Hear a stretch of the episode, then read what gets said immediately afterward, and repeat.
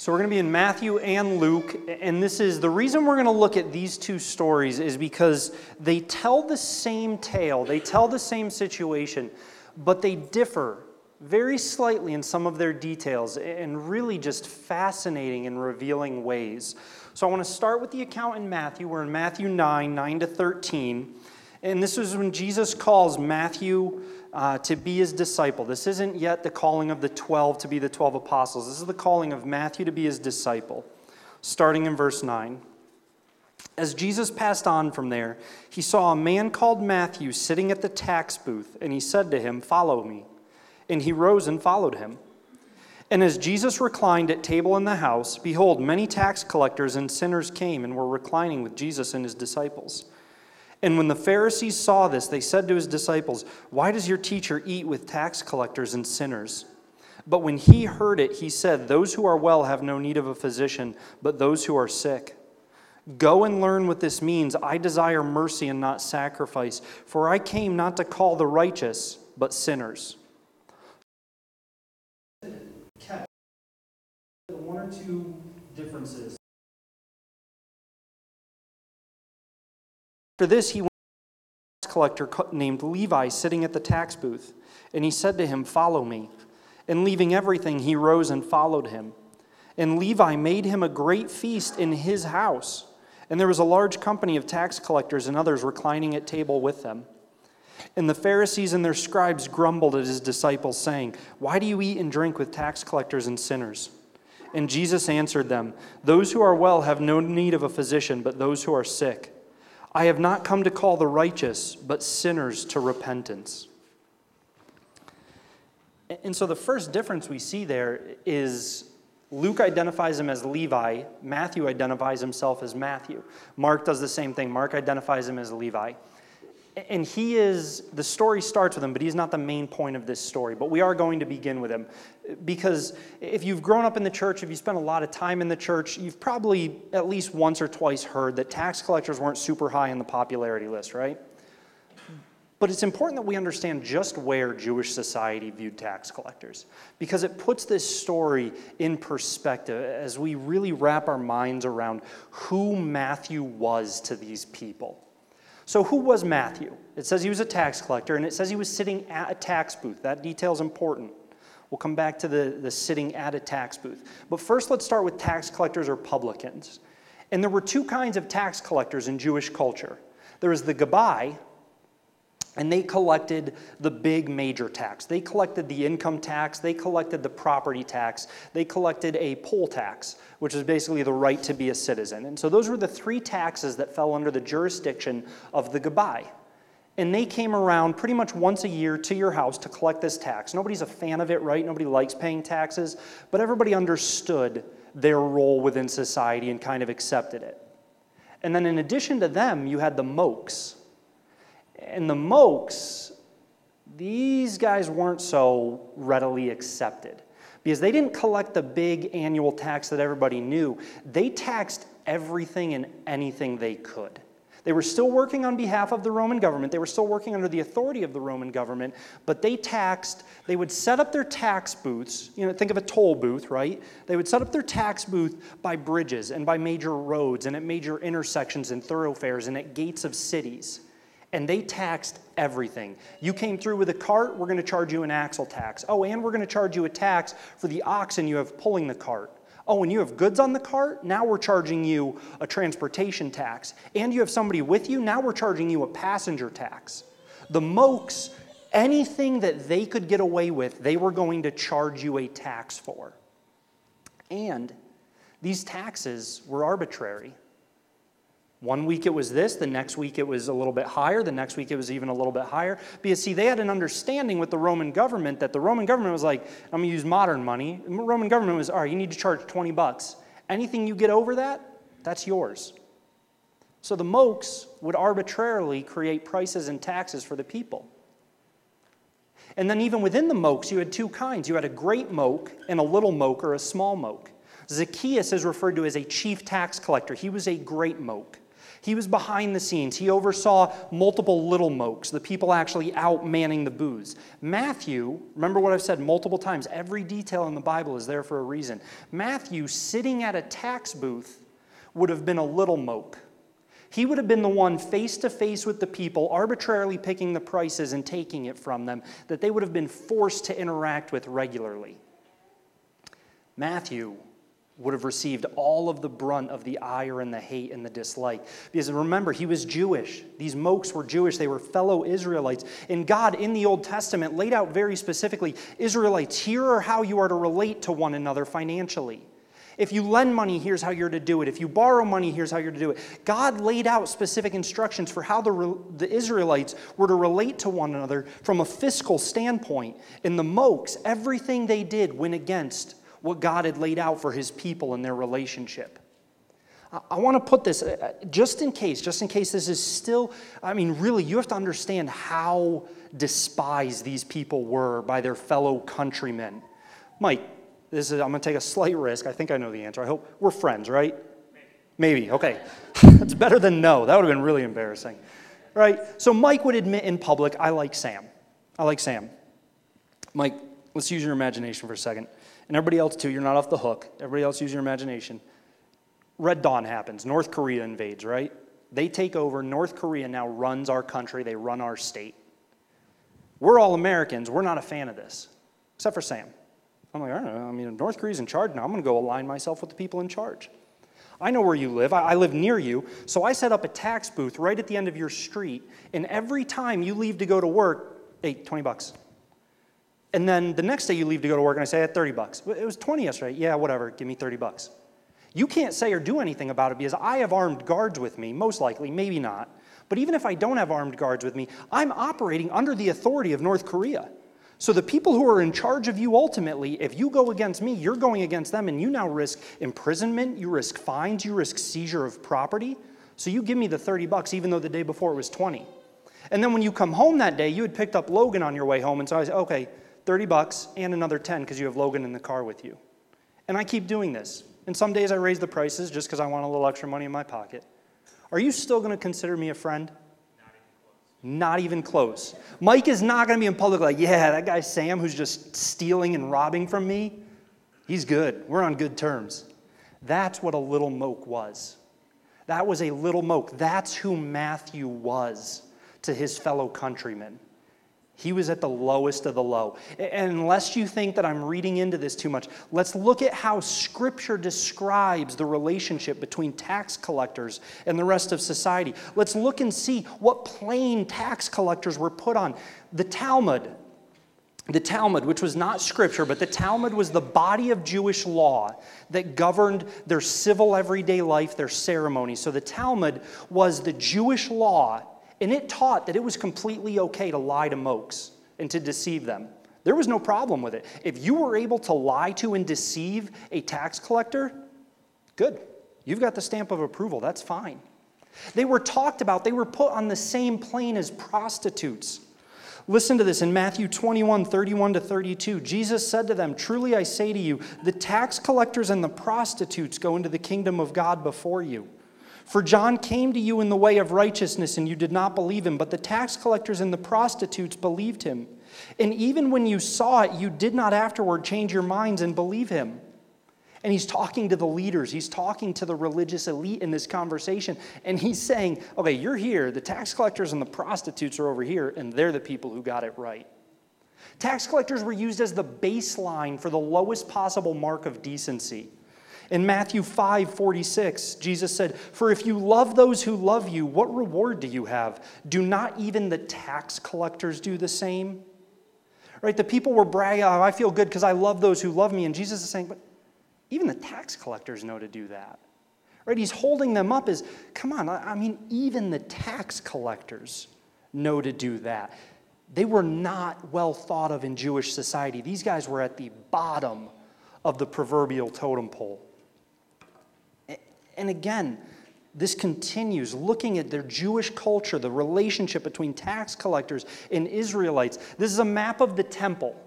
And if you can see, it's got numbers that identify different sections of the temple. And the priests and the Jews, the Israelites, they would have been allowed into that inner box. Like the, so you've got the big yellow box, and then you've got a box with a bunch of little different segments in it. That was for the Israelites. Do you guys see 12 down in the bottom corner? 12 corresponds to the court of the Gentiles. And so you would have had a large outer space and then the temple inside of that. To use modern terms, kind of, imagine we have our building, right? And then we have the parking lot. The parking lot would be the court of the Gentiles, where you would say, look, you can come on our property, but you can't come in the building. The building is for Israelites, the building is for God's people. You stay out in the parking lot. Tax collectors were not allowed into the temple. Even though they were Jewish, even though they were Israelite, tax collectors had to stay in the court of the Gentiles. The temple guards would not allow them in the doors because of what they did. We see this in Luke 18, the parable of the tax collector and the Pharisee. Jesus says, Two men went up into the temple to pray, one a Pharisee and the other a tax collector. And Jesus goes on to describe the prayer of the Pharisee. That would have been happening in the inner courts where all the people could have heard him, where the Pharisees, where the leaders would have gone to teach and to speak to the people. They were allowed in there, not the tax collector. The tax collector standing a far way off. Tax collectors weren't even allowed in the building, even though they were Jewish, because of what they did and what they chose to do with their lives. That's who Matthew was. This would have been huge to the people. Because, see, in those days, even if you didn't want to acknowledge that Jesus was Messiah, and many of the people didn't, many of the leaders didn't, even if they didn't want to acknowledge Jesus was Messiah, everyone readily accepted Jesus as a rabbi. Jesus as an esteemed leader, an esteemed speaker, somebody, he, he knows what he's talking about. Jesus is a rabbi, he's going to have disciples. It was an honorable thing to be the disciple of a rabbi. That was a big deal. And for a rabbi to call you to be his disciple was an even bigger deal. Whoa, that rabbi went to you and said, Hey, will you be my disciple? That's significant. So for Jesus, this rabbi to go to a moke, to go to a little moke and say, Hey, be my disciple, jaws would have dropped. What? what? Wait, Jesus called who? He called a small moke. Does he not understand what kind of person a small moke is? But Jesus went after Matthew. And what do we see in Matthew's response? We see the beauty of repentance. Earlier in this series, August 9th to be specific, in case anybody's curious, but uh, earlier in this series, we spoke at greater length about what repentance is. We posted a clip explaining or just a refresher on repentance on our church Facebook page earlier this week if you happen to catch it. If not, if you missed it, just a reminder, just a refresher on what repentance is. Repentance, we described it as a radical turning from sin. It's a complete abandonment of the life before Christ. And this is what Matthew demonstrates here. What's it say? It says, And leaving everything, he rose and followed him. That phrase, leaving everything, we've seen it before in studying Scripture. It implies irreversible action. This isn't a, well, I'm going to leave it for now and maybe come back to it. This is no, bridges burned. I'm done. I'm gone. I have nothing to do with that anymore. It's what we saw in Luke 5:11 when Jesus called the men who were fishing. It says, "And when they had brought their boats to land, they left everything and followed him." They made their mind up. The previous life, done, gone. I'm following Jesus now. They modeled repentance back in Luke 5. Matthew is modeling repentance here and now. And so we see that he doesn't have to waver. He's not wrestling with conviction. Jesus calls him, and Matthew responds. He leaves behind his former life and he follows Jesus with everything. And keep in mind, he would have been leaving behind the most lucrative career path possible. You start off as a little moke, and then you become a grand moke. And those guys raked it in. Matthew left behind the best, safest. I mean, he had the Roman government behind him.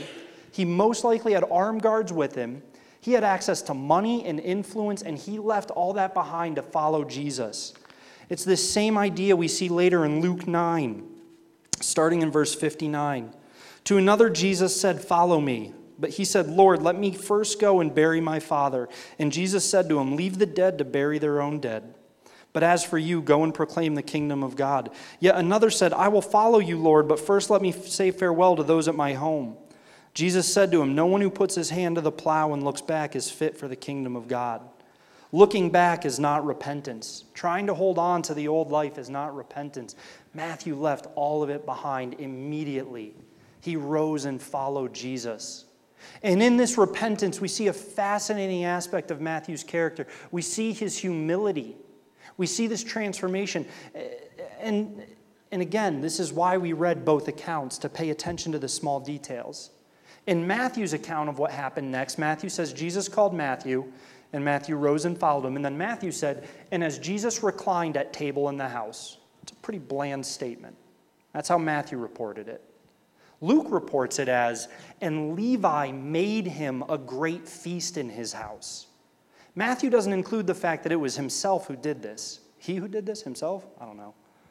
Matthew doesn't include his own name. Luke takes the time to point out Levi was called from being a little moke, abandoned it entirely, and then used his own money, his own home, to throw a feast for Jesus. And he invited all of his friends.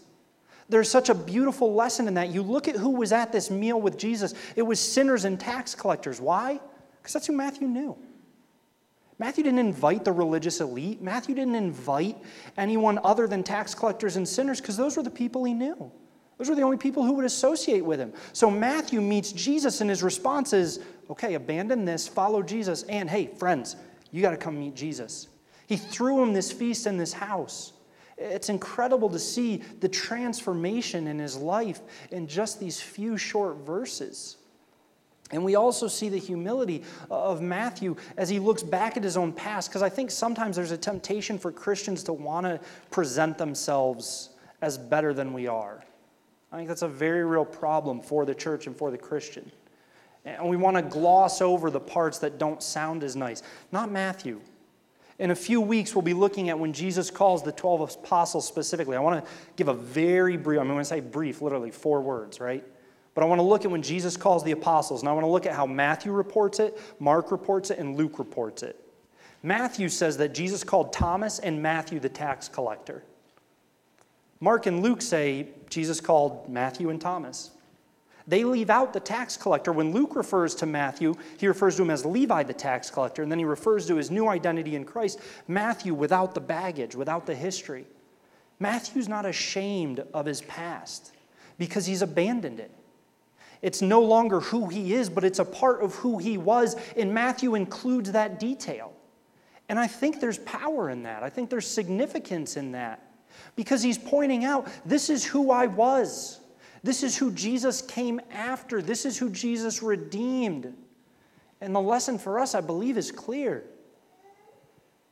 It's not about having a perfect past. It's not about being flawless. It's not about being the most educated, being the most influential. It's about being presented with the person of Christ and responding appropriately. Matthew did. And I love the heart of repentance and the heart of humility that we see in Matthew when Jesus calls him to be a disciple. But like I said, the story's not about Matthew. None of, none of it is. The story's not about David. The story's not about Jonah. The story is always about God.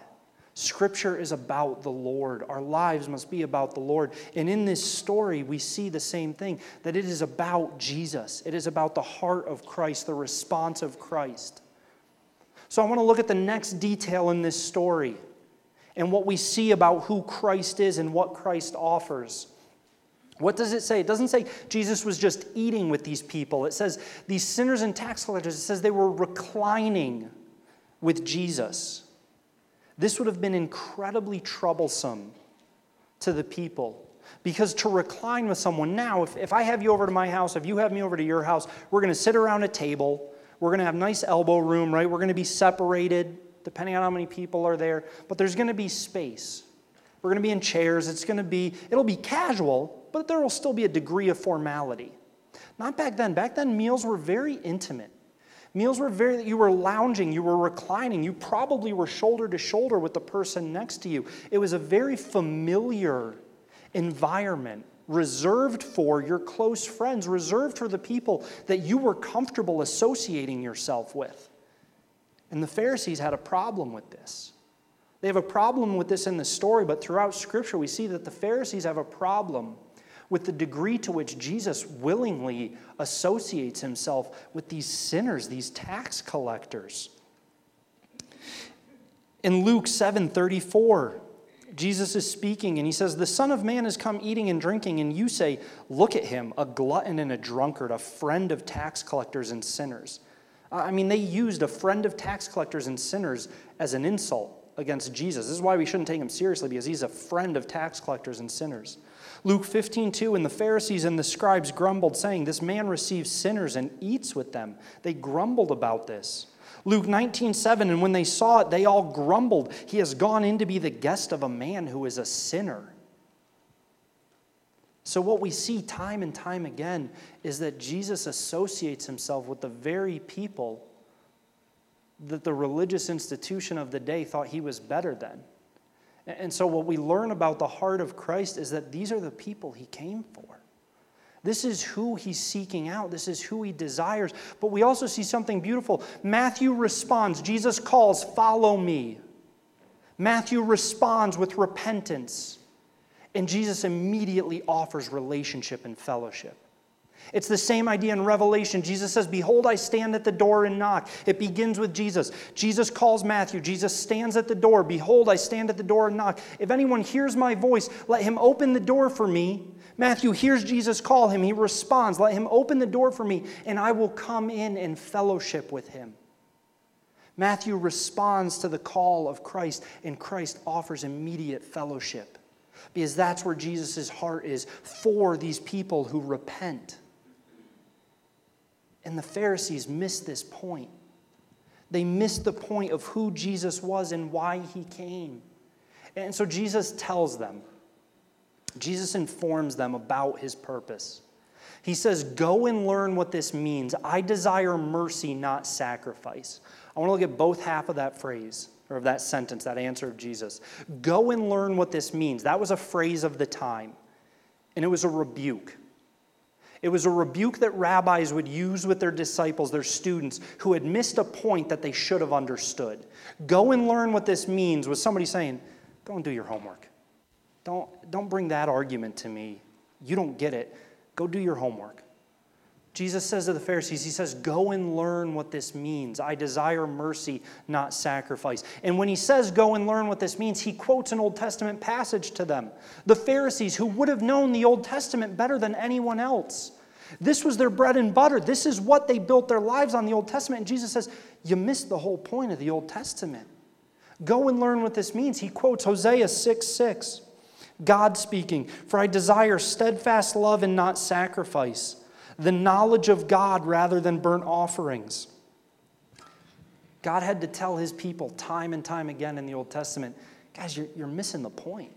You're missing the point of my commandments. You're missing the point of what I'm instructing you to do, who I'm instructing you to be. 1 Samuel 15 22, and Samuel said, Has the Lord as great delight in burnt offerings and sacrifices as in obeying the voice of the Lord? Behold, to obey is better than sacrifice, and to listen than the fat of rams. Micah 6 6 through 8. What does the Lord require? With what shall I come before the Lord and bow myself before God on high? Shall I come before him with burnt offerings, with calves a year old? Will the Lord be pleased with thousands of rams, with ten thousands of rivers of oil? Shall I give my firstborn for my transgression, the fruit of my body for the sin of my soul? He has told you, O man, what is good. And what does the Lord require of you? But to do justice and to love kindness and to walk humbly with your God. Moral standards are the priority. The behavior, the heart is the priority. And make no mistake, the Bible is not merely about morality. You can find morality in a number of teachings. But what God had to tell his people time and time again throughout the Old Testament, what Jesus has to tell the Pharisees time and time again is I'm not concerned with the outer appearance. I don't care that you go through the motions. I, I'm not here for a legalistic adherence to the rules, because the rules, the legal rules would have been a rabbi doesn't eat with tax collectors. And Jesus says that's not the point. The point is the heart. The point is the heart of mercy. The point is the heart, before me. Not that you go through the motions, not that you follow the rituals. That's not why I came. That's not who I am. That's not what I desire. We looked at just last week, 1 Samuel 16 7. The man looks at outward appearances, but the Lord concerns himself with the heart. Jesus looked at Matthew and he saw a repentant heart. The Pharisees responded with the opposite. And Jesus says, Go and learn what this means. You guys claim to be students of the Old Testament. You claim to know my word, and you've missed the point. Go and learn what this means. And then he goes on to say, I did not come to call the righteous, but call the sinners to repentance. That word that Luke uses is so essential. It's why we, we posted a video from a previous sermon looking at repentance. It's why we started with Matthew's heart of repentance. Jesus says, I didn't come for the healthy, the doctor comes for the sick. I came not to call the righteous, but the sinners to repentance. But you see, the bottom line is everyone needs Jesus. Make no mistake, everyone needs Jesus. Every single person who ever has existed, ever does exist, ever will exist, we all need Jesus. The unrepentant heart recognizes this. Or I'm sorry, who, who, don't quote me on that. The unrepentant heart does not recognize this. The repentant heart does. The repentant heart is able to acknowledge and freely acknowledges, I need a Savior. I am a sinner in need of a Savior. The unrepentant heart stubbornly persists against that. This was the problem that Jesus encountered with the Pharisees throughout his ministry. And frequently, beautifully, we frequently see tax collectors, mokes. It's why we started off with such a detailed look at just who a tax collector was. Because frequently the Bible, Jesus holds up mokes as examples of the heart that gets it. Luke 15, 1. Now the tax collectors and sinners were all drawing near to him. Luke 7, 28 to 30, this is Jesus speaking. I tell you, among those born of women, none is greater than John the Baptist. Yet the one who is least in the kingdom of God is greater than he. When all the people heard this, and the tax collectors too, they declared God just, having been baptized with the baptism of John. Listen to verse 30. The tax, collectors too, when all the people heard this, including those mokes, they understood. But the Pharisees and the lawyers rejected the purpose of God for themselves Ah, what a heartbreaking phrase. They rejected the purpose of God for themselves. God desires a repentant heart. God seeks a desire or seeks a repentant heart. It's why Jesus came for the repentant heart. That is the purpose for ourselves. And when we can't admit that, we're rejecting the purpose of God for ourselves repentance that leads to restoration. To quote the sermon from earlier in the series where I spoke at greater length about repentance, remember we talked about the Holy Spirit convicts that leads to repentance, that leads to transformation. God's purpose for ourselves is rejected when we come before Him with an unrepentant heart. John 9, 39 to 41, Jesus lays it out as plain as can be. Jesus said, For judgment I came into this world, that those who do not see may see, and those who see may become blind. Some of the Pharisees near him heard these things and said to him, Are we also blind? Jesus said to them, If you were blind, you would have no guilt. But now that you say we see, your guilt remains. The problem with the Pharisees was they were convinced they were the ones who saw. And Jesus says, if you would realize that you are blind, you would have no guilt. But the fact that you say, we see, your guilt remains. You see the difference in a repentant heart and an unrepentant heart. The unrepentant heart is unable to or refuses to acknowledge how desperately it needs the grace and mercy of a Savior. And in Matthew, the tax collector, we saw repentance. We saw humility. We saw someone who left everything behind to follow Jesus Christ. And the Pharisees had a problem with it, and Jesus says, No, this is the exact reason I came for the repentant heart. And so this week, as we continue with our week, I want us to read two stories of tax collectors. We referenced Zacchaeus already. Let's look at Zacchaeus in greater length. We referenced the, the Pharisee and the tax collector who pray in the temple. Let's look at it in greater length. So this week, let's read Luke 18, 9 to 14, and read Luke 19, 2 to 10. Every day, read about these men. Look for this. Look for the idea of a repentant heart and an unrepentant heart in these stories. And ask yourself a very difficult question. I've told you guys, I, I only ask questions that God is having me ask myself. Right? That's, it's not fair to do it any other way. I've been asking myself, does my heart more frequently resemble a tax collector or a Pharisee? Because that phrase, that idea, I mean, when Jesus is talking in John 9 to the Pharisees, and the Pharisees say, We see, right? That, that's such a dangerous attitude. It's that attitude of reading scripture and getting to a passage about, okay, do not envy, do not gossip, do not let malice or slander or bitterness or division be a part of you, and saying, well, well, that doesn't apply to me, right? Jesus is talking about the blind and those who see.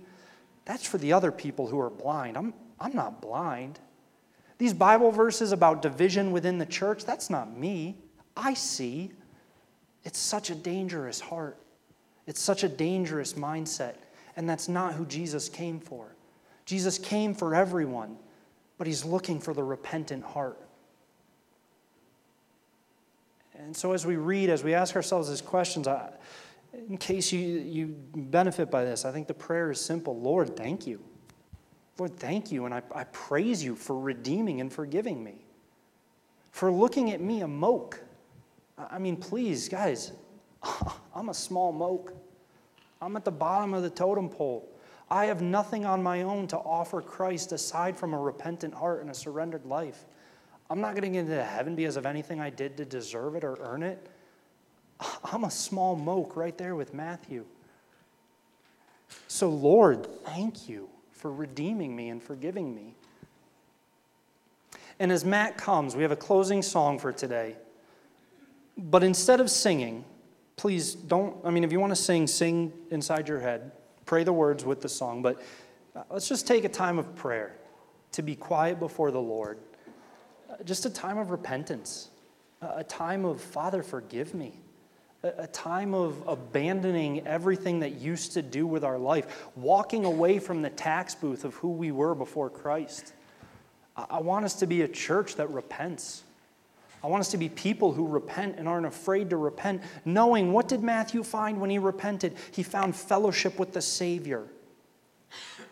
So, why would we be afraid to repent if it's what Jesus came for and what Jesus calls us to? Let me open us in prayer, and then please continue to pray as Matt sings. And Jericho. Father, first and foremost, thank you. Thank you for forgiving us. Thank you for offering us forgiveness. I mean, you promise forgiveness when we repent. That's incredible. What an undeserved gift. So thank you for your mercy and your love. And Lord, now we repent. I repent everything that is in me that is of the flesh, of the world, my arrogance, my frustration, my envy, my impatience. I repent.